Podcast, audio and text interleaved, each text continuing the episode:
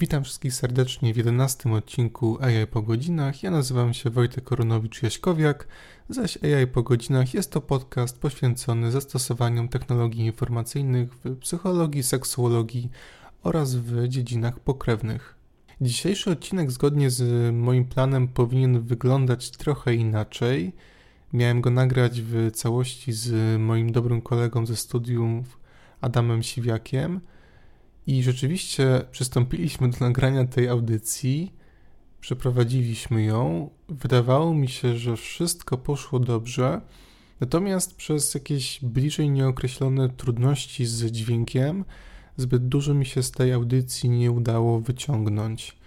Całe nagranie chyba liczy około dwóch godzin, natomiast ten materiał, który był możliwy przeze mnie do jakiegoś odzyskania, liczy mniej więcej kilkanaście minut, chyba z 20 minut. Problem wiązał się z tym, że po podłączeniu mojego komputera do zasilania na całej linii dźwięku jest y, obecny taki niemożliwy do usunięcia warkot, takie buczenie.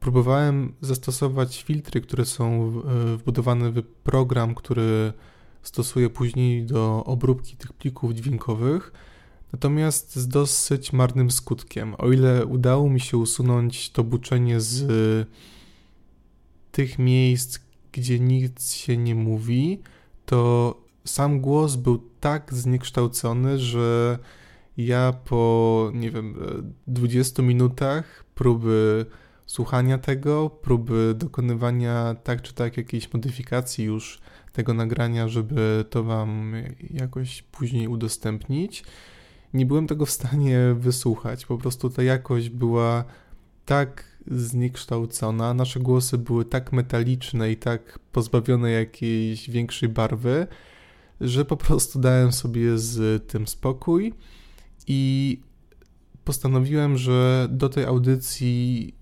wkleję ten fragment rozmowy, który został akurat nagrany w tej chwili, kiedy komputer nie był podłączony do źródła zasilania a więc nie było słychać tego buczenia.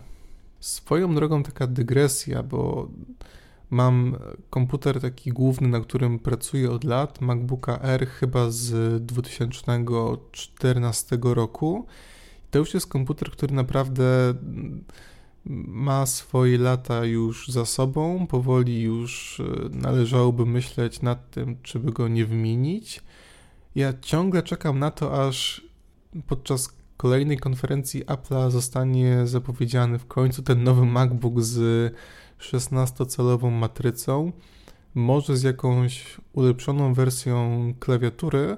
Tutaj problemem było to, że te nowe klawiatury z mechanizmem motylkowym, w związku z tym, że miały, że one mają mniejszy skok, tam podobno w niektórych wypadkach konieczne było na przykład serwisowanie tych klawiatur, bo na, bo, bo na przykład dany przycisk nie był możliwy do wciśnięcia. Natomiast ja o tym słyszałem, jak te klawiatury wyszły, jak te pierwsze modele zaczęły wychodzić, że rzeczywiście ludzie się na to skarżą. Natomiast osobiście nie znam, nie znam żadnej osoby, która skarżyłaby się na to, że ich klawiatura w ich MacBooku chodzi gorzej od tej w od tych, które są zastosowane w notebookach starszych, tam gdzie był mechanizm nożycowy, a nie motylkowy. Nożycowy ten starszy i motylkowy ten, ten nowszy, ten z mniejszym skokiem, który został opracowany przez Apple'a. Ja też nie mam jakiejś dużej puli znajomych, która miałaby komputer Apple'a z tym nowym mechanizmem, natomiast są to trzy osoby i wśród tych trzech osób no, jeszcze nie słyszałem, żeby się na to skarżyły. Ja w każdym razie czekam jeszcze na to, aż zapowiedzą jakiś nowy model i zacznę powoli myśleć nad tym, żeby wymienić ten mój starszy komputer na coś w końcu nowego. Po pierwsze, wydajność, bo ten MacBook Air dostał jeszcze aktualizację na szczęście do nowego systemu macOS Catalina Natomiast w przyszłym roku jestem przekonany, że już tej aktualizacji nie otrzyma, a jeżeli jej nie otrzyma, no to też używanie sprzętu, który jest takim najsłabszym ogniwem, jeżeli chodzi o zabezpieczenia i nowe aktualizacje, to też nie jest jakimś dobrym pomysłem. I kolejnym problemem jest to, że w tym komputerze już przestała chodzić bateria na takim jakimkolwiek akceptowalnym poziomie. O ile nowy MacBook Air, ja pamiętam, że potrafiłem przez półtorej godziny oglądać film na normalnym stopniu podświetlenia ekranu i po tym czasie miałem dalej ponad 90% baterii i to było naprawdę niesamowite. Potrafiłem przez cały czas coś robić na komputerze, być podłączony do internetu i przez cały dzień mogłem na tym komputerze pracować, a jeszcze miałem jakiś zapas tej baterii. No to niestety po latach, co jest oczywiście zrozumiałe, ta bateria przestała już mieć taką pojemność, jaką miała na początku i w ostatnim czasie ten komputer trzymał na baterii mniej więcej półtorej godziny i to jest taki czas, którym naprawdę on nie był podłączony do internetu, nie było maksymalnego podświetlenia ekranu, no był może włączony ten tryb light mode, a nie dark mode. Niektórzy mówią, że dzięki temu trybowi dark mode, przynajmniej na iPhone'ie, można trochę dłużej podziałać na baterii.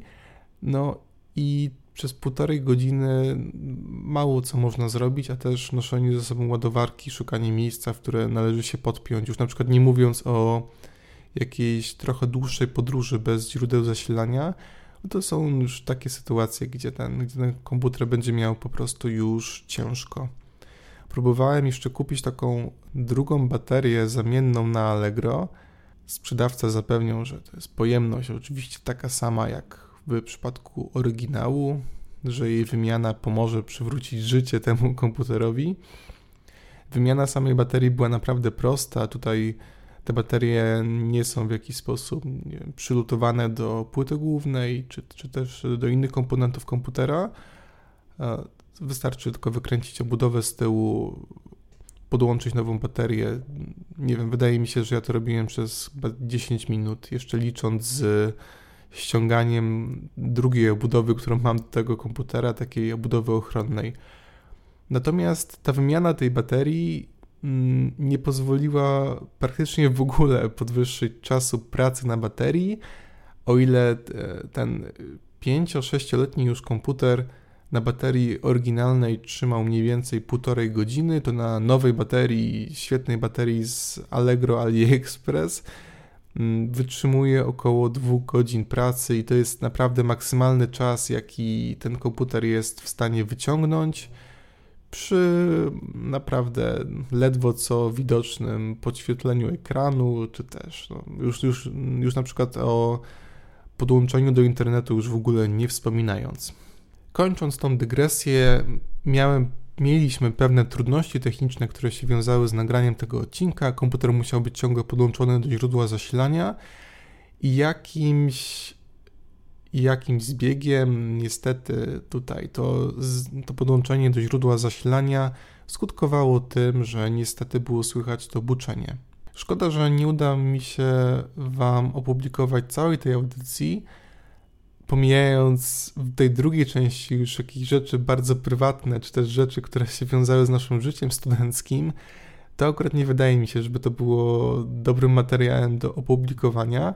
Natomiast w tej pierwszej części rozmawialiśmy z Adamem jeszcze o naszych szkołach doktorskich. Adam też jest doktorantem, jest doktorantem w Instytucie Psychologii Uniwersytetu Jagiellońskiego Został przyjęty w tym roku do Szkoły Doktorskiej Nauk Społecznych UJ i na początku rozmawialiśmy o tym, czym te szkoły się od siebie różnią.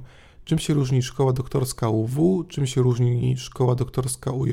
I tutaj w ramach takiej ciekawostki okazało się, że o ile na Uniwersytecie Warszawskim większość tych przedmiotów jest realizowana w październiku i są to takie bloki po kilka godzin raz w tygodniu, to na Uniwersytecie Jagiellońskim te przedmioty dla doktorantów są o wiele bardziej rozbudowane i one bardziej przypominają tak swoją budową takie standardowe przedmioty na studiach magisterskich. A tam na przykład opowiadał, że ma przedmiot, który trwa przez cały semestr, tam składa się z kilkudziesięciu godzin, trzeba na niego wykonywać różnego rodzaju prace domowe czyli taki model znany bardziej z, ze studiów magisterskich.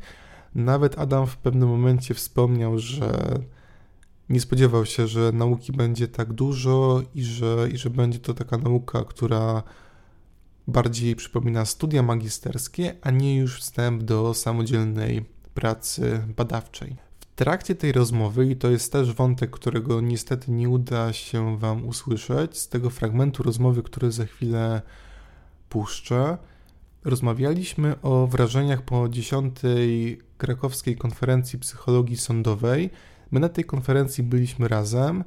Ona miała miejsce teraz, w ten weekend, w sobotę i niedzielę. Ja niestety nie mogłem uczestniczyć w tym drugim dniu, w tym dniu niedzielnym.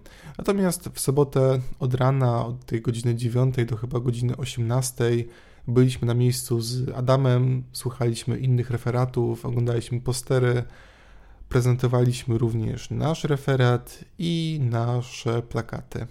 Samą konferencję oceniam bardzo dobrze. Ja też mam do niej duży sentyment, dlatego że wtedy, kiedy jeszcze nie byłem, znaczy byłem wtedy już formalnie studentem psychologii, ale nie byłem jeszcze na żadnych zajęciach, postanowiłem, że zobaczę w internecie, czy są może jakieś akademickie wydarzenia o charakterze psychologicznym. Trafiłem tak na jakąś bazę konferencji naukowych i pamiętam, że zapisałem się jako uczestnik bierny właśnie na krakowską konferencję psychologii sądowej, chyba na tą edycję szóstą czy też piątą. Już w tej chwili tego nie jestem w stanie jakoś odpamiętać. I przy okazji na jakąś jeszcze drugą konferencję, która była w tym czasie organizowana w Krakowie w dniu poprzednim.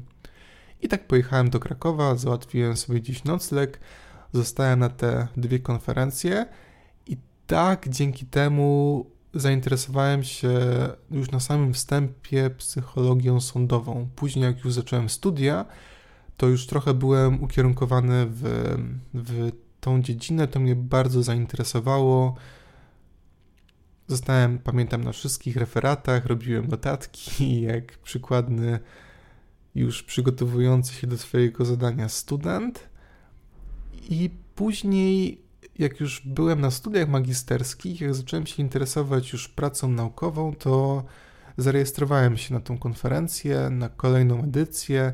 Tam miałem jakiś jeden referat, chyba z tego co pamiętam, to było o powiązaniach pomiędzy zaburzeniami parafilicznymi a psychopatią. To, było, to, to, był, to był taki referat teoretyczny i razem z koleżanką o tym opowiadaliśmy, jakie są powiązania między tymi dwiema zmiennymi. Natomiast teraz w tym roku mieliśmy właśnie referat, mieliśmy postery, prezentowaliśmy nasz model sieci neuronowej, którą wytrenowaliśmy na legalnych materiałach pornograficznych. Ja o tej prezentacji już Wam wspominałem tydzień temu, więc nie chcę się powtarzać. Natomiast powiem w takim razie w kilku słowach, jak to zostało przyjęte. Wydaje mi się, że uczestnicy konferencji byli zainteresowani tym zagadnieniem zadawali również pytania. Te pytania wiązały się trochę z tym, w jaki sposób my chcemy uzyskać dostęp do tych materiałów. O tutaj akurat wydaje mi się, że aż takiego dużego problemu nie będzie. Między innymi z tego względu, że pełnię funkcję biegłego sądowego w dziedzinie oceny materiałów pornograficznych, więc samo uzyskanie dostępu i przechowywanie, trenowanie dalej tego modelu to może nie będzie aż tak dużym problemem. Natomiast będzie to się wiązało oczywiście z jakimiś tam kwestiami formalnymi, które będziemy musieli, które ja będę musiał jakoś rozwiązać, między innymi uzyskaniem zgody. Dostałem również kilka ciekawych komentarzy, które wiążą się z tym, jak od strony prawnej podejść do uzyskiwania dostępu do tego rodzaju materiałów jak również uzyskałem dane kontaktowe do osób, które mogą być zainteresowane udziałem w tym projekcie. Do specjalistów, do specjalistów, którzy oceniają materiały pornograficzne. Ja ciągle myślę na temat takiego jednego projektu grantu, który będę chciał za jakiś czas już zgłosić do NCN-u. Nie chciałbym może ujawniać, z czym ten grant ma się dokładnie wiązać, z uwagi na tą ochronę jeszcze, która która, która jest potrzebna przed opublikowaniem swojego pomysłu. Natomiast kontakt do osób, które są ekspertami w tej dziedzinie, będzie naprawdę nieoceniony. ponieważ jednym z elementów tego grantu jest to, żeby to eksperci dokonywali swojej eksperckiej oceny danych materiałów i pomogli po prostu stworzyć dobre bazy danych do naszych materiałów. Tak jeszcze z ciekawostek, w czasie trwania tej konferencji miał miejsce referat profesora Davida Cantera. Profesor, wydaje mi się, że mieszka na stałe w Wielkiej Brytanii, twórca dziedziny psychologii śledczej, osoba, która jako pierwsza w środowisku naukowym zwracała uwagę na to, że po pierwsze w tym opiniowaniu i w profilowaniu potencjalnych sprawców przestępstw różnego rodzaju, no tutaj konieczne jest włączenie do tego środowiska naukowego, włączenie jakichś metod, które są zobiektywizowane, są sprawdzone przez środowisko naukowe i to jest twórca tak naprawdę nowej, nie wiem czy dziedziny naukowej to nie jest zbyt rozległy termin, ale na pewno jednego z większych obszarów badań, który wydaje mi się, że jest bardzo znaczący dla psychologii sądowej.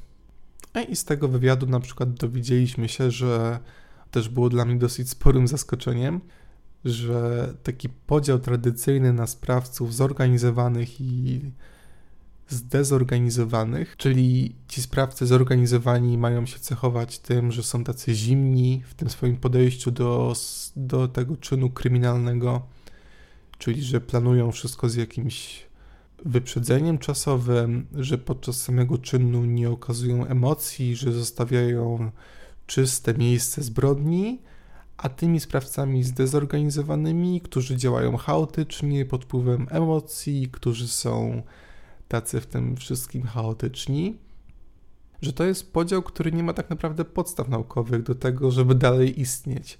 My to mieliśmy w ramach naszych studiów tak wykładane jako taki, no co prawda dosyć uproszczony schemat, ale jednak obowiązujący.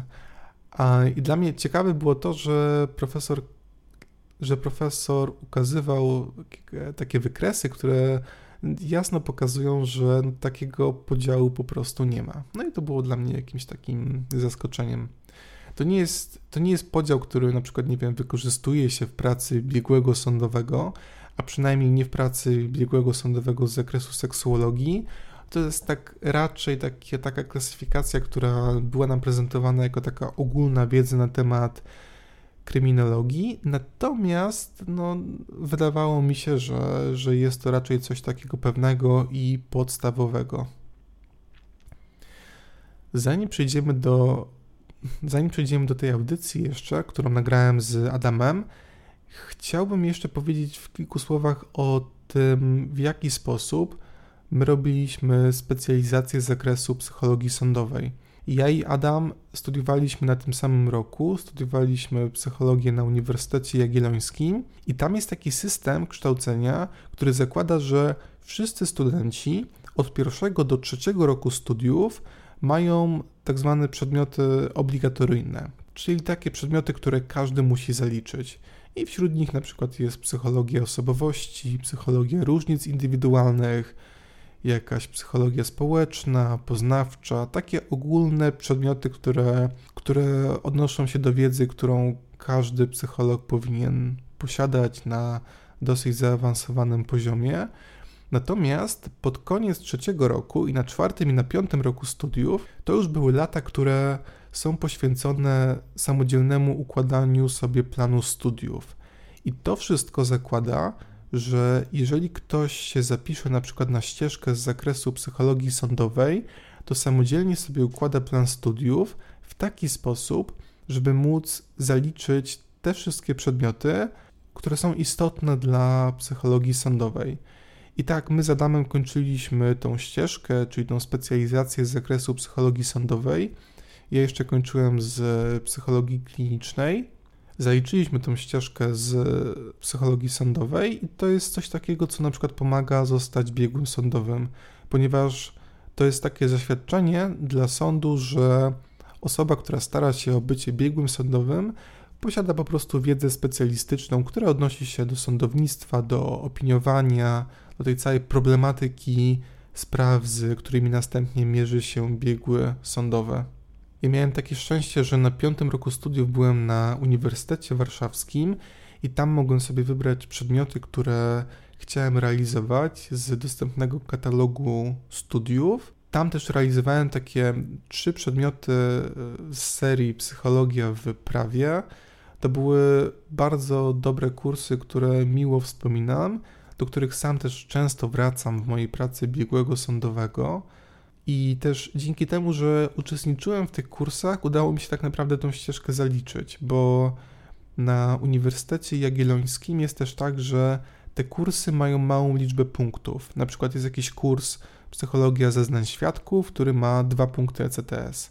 Żeby zaliczyć taką ścieżkę, z tego co pamiętam, potrzeba było chyba 60 punktów, załóżmy.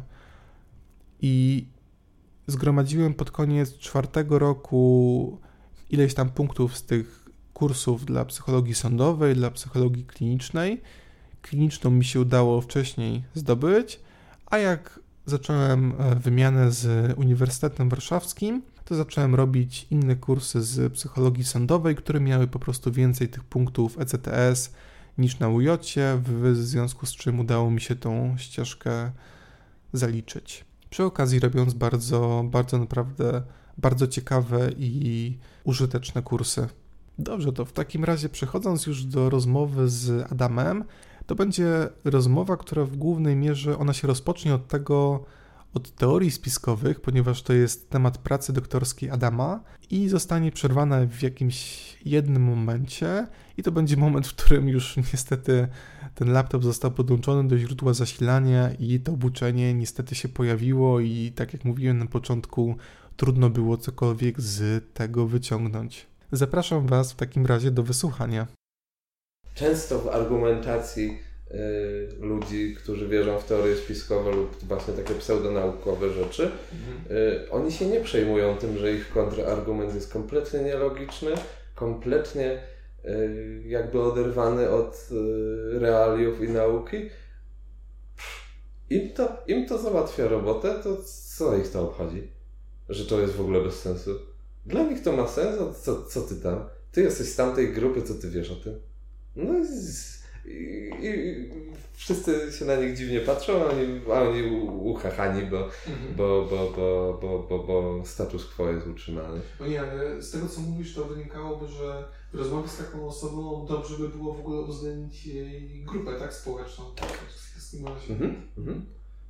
Ale na przykład z drugiej strony rozmawiając z taką osobą, niekoniecznie, znaczy niekoniecznie, możesz się posłużyć argumentacją, tylko nic ci to nie da. W sensie równie dobrze możesz powiedzieć, bo ci święty Mikołaj powiedział, mhm. albo a nie wiem, ktoś inny ci powiedział, to on ci powie, że jemu Putin powiedział, że to Tusk rozbił samolot. Mhm. No to co? I nie pogadasz z takim, bo to wina Tuska. Mhm. No i koniec. Mhm. Więc jakby y, z ludźmi, którzy wierzą w takie rzeczy, dobrze powiedziane wierzą, bo no, to jest. Nie ma poparcia w niczym poza wiarą. Argumentacją popartą dowodami nic nie wskórasz. Nie przekonasz ich do niczego. Mhm. Przekonasz ich do tego, że jesteś elementem szkodliwego systemu, który chce na Ciebie wpłynąć. Tak samo właśnie na przykład grupy, na, na tej grupie mojej ulubionej obecnie, czyli o tym 5G, yy, traktują psychologię i psychiatrię jako element kontroli społeczeństwa i że tak naprawdę nikt z nich nie ma zaburzeń i nikt z nich nigdy, znaczy tak deklarują, nie wiem czy tak jest rzeczywiście, nigdy nie był konsultowany ani psychologicznie, ani psychiatrycznie, chociaż według mnie powinni to już dawno mm, się podjąć pracy nad sobą. E, to oni uważają, że to jest element zbrodniczego systemu naszego państwa, który w ramach kontroli obywateli zsyła ich do psychiatrycznych szpitali. E, no i nie pogadasz. Tak jest powiesz im, jesteś psychologiem, to od razu masz kopa z grupy. Mhm. Dlatego Nie wiem, czy się ujawnię swoim wykształceniem. Chociaż nie wiem, czy to Znaczy mi od razu do głowy przyszło to, będzie że... etyczne, że się nie ujawnię. Ale jak mówiłem, zajęcia z etyki mamy nieobowiązkowe. Mi od razu do głowy przyszło to, że my też się staramy tych studentów namówić do tego, żeby oni nie, nie rzucali się racjami z tymi pacjentami za bardzo, tylko to, żeby spróbowali To zrozum-. No, okej. Mhm. Żeby spróbowali zrozumieć może, dlaczego pacjent myśli w taki czy inny Dokładnie. sposób, nie? No, No, to jest chyba- tej- to jest chyba najlepsze, co można zrobić w takiej sytuacji. W sensie nie spróbować mu powiedzieć, że nie jest tak, jak on myśli, no bo jest tak, jak on myśli, w jego przekonaniu, tylko ani nawet nie jakaś, powiedzmy, przepychanka na argumenty, że mu się poda 45 tysięcy publikacji, to dla takiej osoby będzie nic, bo on ma jedną gdzieś tam napisaną przez niego i będzie ok. Ale właśnie takie spróbowanie się yy, wsłuchać w tą drugą stronę i spróbować zrozumieć, co nim może yy, kierować, jaki mechanizm, we- według mniej więcej jakiego klucza yy, on sobie tą rzeczywistość kształtuje. To jest chyba takie e, najbardziej istotne, bo daje też większe światło niż po prostu jakieś tam na dobrą sprawę nikomu niepotrzebne i nic nie wno- wnoszące sprzeczki spróbowanie kogoś przekonywać, że jest inaczej niż on myśli, że jest. Bo on będzie raczej stały w swoich przekonaniach. Tym bardziej, jeżeli miałoby zmiana przekonań zniszczyć jego tożsamość, podkopać w gruncie rzeczy fundament jego społecznego funkcjonowania. Tak. Z drugiej strony ten fundament dosyć mizerny. Było ciężko. Ciężko traktować jako fundament teorii spiskowej.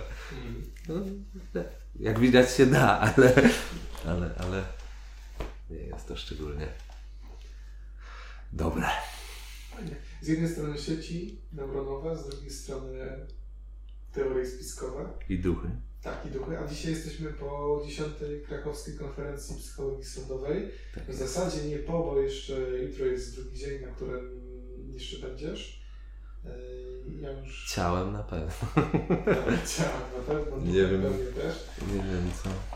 Yy, Ja się będę już yy, wcześniej jakoś zbierać do Warszawy. Ogólnie chyba fajnie wyszło, nie dzisiaj z tym, z tym Dzisiaj było tak. fajne. W sensie e, to ten nasz referat, Znaczy nie, o tym naszym referacie to wiesz, to jeszcze Aha, będziemy okej, sobie, tak, okej, no, tak okej. ogólnie o tych referatach. ale ogólnie konferencja. No, mi się, no, gdyby mi się nie podobało, to bym nie poszedł. ale, ale generalnie nie zawiodłem się, chociaż prawdę mówiąc, e, na przykład ten drugi e, gościnny e, pana David Carter, tak? Nie, tak. Tak, tak, tak, nie Mhm. pamiętam dokładnie. Ten, ten, ten słynny, którego nie znam, Okej. e, nie porwał mnie w ogóle, ale, ale, ale no, być może temat nie, nie, nie, nie, nie był mój, ale, Mhm. ale generalnie bardzo takie mm, ciekawe. Znaczy mnie, mnie porwał w jednym momencie, jak on tłumaczył, że ten podział na tych sprawców zorganizowanych i A, tych zorganizowanych FBI to jest całkowicie... A przecież my to na studiach mieliśmy jako, jako taki uproszczony schemat, ale jako Tak. aktualny, tak? Tak, jako taki tak, tak, tak, właśnie, tak, tak. A On tam pokazywał A on takie, pokazywał, takie, że to jednak jest- coś, to jest Że to jednak jest pic na wodę. tak, nonsens, tak jak No, to, no. to określił. Ale nie, jakby, no, no To trochę Mhm. To trochę naszą specjalizację zubaża. W sensie sądową, Mhm. bo no dużo, sporo tam było kursów. No, sporo. Całe, chyba dwa. Ale biorąc pod uwagę jakby tą część punktacyjną, ile to jest specjalizacji, to, to, to bez 10%. Mhm. No właśnie było, było y, na tym, że ta metodologia jest świetna. A tu Tak. się okazuje, że jednak. No, dlatego do, dobrze, do, dobrze jest mieć krytyczne podejście do tego, co ci mówią. W sensie Mhm. nie krytykanckie, tylko krytyczne. Żeby sobie e, nie brać wszystkiego jako pewnik, bo coś, co dzisiaj jest pewne, to jutro może być podważone. Mhm. Dodam jeszcze, że em, mowa jest o tym, bo my z Adamem byliśmy, znaczy w ramach studiów realizowaliśmy coś, co się u nas nazywało ścieżki i chodziło o to, żeby uzyskać jakąś wiedzę specjalistyczną z danej dziedziny. Ty, Adam, robiłeś psychologię sądową, tak? I coś jeszcze? Czy, coś, czy, czy, tam, czy skończyłeś tylko sądówkę? Skończyłem tylko sądową. Okej. Tylko i aż. To była dosyć ciężka do skończenia. Ale zapisywałem się jeszcze w tym momencie nawet nie pamiętam, czy zostałem przyjęty, czy jednak nawet mi się nie udało być przyjętym. Ale zapisywałem się na dwie, jeszcze na psychologię kliniczną dziecka, Mhm. Bo to było jeszcze na, na fali mojego entuzjazmu zdania egzaminu z rozwoju. I, i, I stwierdziłem, że od teraz jestem specjalistą od dzieci. Skończyło się na pedofilii. Na szczęście, no, no dobra, no już nie, nie, nie, nie, nie, Okej. Ko, ko, koniec dowcipu, już nie będę, nie będę, nie będę w niego wchodził głębiej, choć aż miałem pomysł, ale nie. No. Dobra. A czy Tak, ogólnie- tylko jedną, tylko sądową Dobra, okej, tylko, tylko sądowo mi się udało skończyć jeszcze kliniczną w międzyczasie. No ja czytowałem w międzyczasie, bo byłem na tym piątym roku na UW. A racja, Tak? tak, tak, tak, tak. A że tam można było sobie, tak, a że tam można było sobie wziąć przedmioty, które miały trochę więcej ECTS-ów niż. Mhm. No, bo u nas, bo u nas mało płacą. Tak, tak, no Za miałem te kursy. kursy z tymi. A poza tym na UW. Teraz jest lepiej. Okej. bo tam moja promotorka działała w tym zakresie, żeby trochę więcej tych punktów ECTS było za te przedmioty. No i tam sporo, sporo, sporo wygrała, można powiedzieć, Mhm. bo dużo, du, dużo podnieśli, chociaż i tak wiadomo, że apetyt rośnie w miarę jedzenia, więc i tak pewnie oczekiwania były wyższe, ale, ale zawsze to coś. Ale w porównaniu do na przykład innych instytutów, na przykład naszej siostrzanej psychologii stosowanej, Mhm. gdzie za jeden wykład ma się 6 punktów, a u nas za ekwiwalent takiego wykładu jest między 2 a 3, Mhm. e, no to no, już pomijam, znaczy tutaj mówię tylko o aspekcie punktowym, o aspekcie y, pracy y, włożonej, wymaganej do tego, żeby zaliczyć przedmiot, to w ogóle jest niewspółmierne i nasze dwa to jest ich Mhm. 75. Okej. A czy w ogóle na UW nie dość, że um, po pierwsze kursy na przykład miały po 6, po 7, nawet niekiedy ECTS-ów, Jeśli tego E. słucha ktoś ze stosowanej, tak, to umrze. to, to umrze, to, to jest antyszczepionkowcem. Tak. I wierzy, że 5G dostanie raka. Ale po drugie te kursy były naprawdę na bardzo wysokim poziomie. I to były też takie kursy, to był taki, taki cykl. Psychologia w prawie karnym, cywilnym i chyba rodzinno-opiekuńczym. A, pamię- znaczy, pamiętam, bo, bo mi opowiadałeś, tak? Tak, tak. Ale to są takie Nie, to kursy... fajne było. No, No, to, to są, było ale to są naprawdę. super rzeczy i to są kursy, które naprawdę mi pomogły teraz w pracy biegłego. Naprawdę, ja do tych Mhm. rzeczy wracam. Często w ogóle tak sam dla siebie patrzę na te notatki, które gdzieś tam były przeze mnie robione, bo to naprawdę użyteczne rzeczy i takie ciekawe, aktualne, nie? To wszystko wiesz. No, to u nas jest tak bardziej sferze naukowej niż użytkowej. Chociaż jedno i drugie, bo na przykład mamy tam, jak się prowadzi przesłuchania poznawcze i trzeba samemu przeprowadzić e, takie przesłuchanie i nagrać je. No, oczywiście nie jakby w prawdziwych okolicznościach, tylko że po prostu taka, taka symulacja na kimś, kogo się nie zna. I to jest istotne, żeby to był ktoś, kto jest dla Ciebie nieznajomy. Żeby ta sytuacja ekspozycji i przeprowadzania tego była, e, e, że nie na zasadzie cześć, cześć, tutaj Ci puszczę filmik, tylko takie trochę bardziej oficjalne. Mhm. Mm, Co tam jeszcze? E, Były fajne kursy przeprowadzane przez pracowników Instytutu Ekspertyz Sądowych. Też to dobrze wspominam. Ale jednak to cały czas były tylko no, wykłady.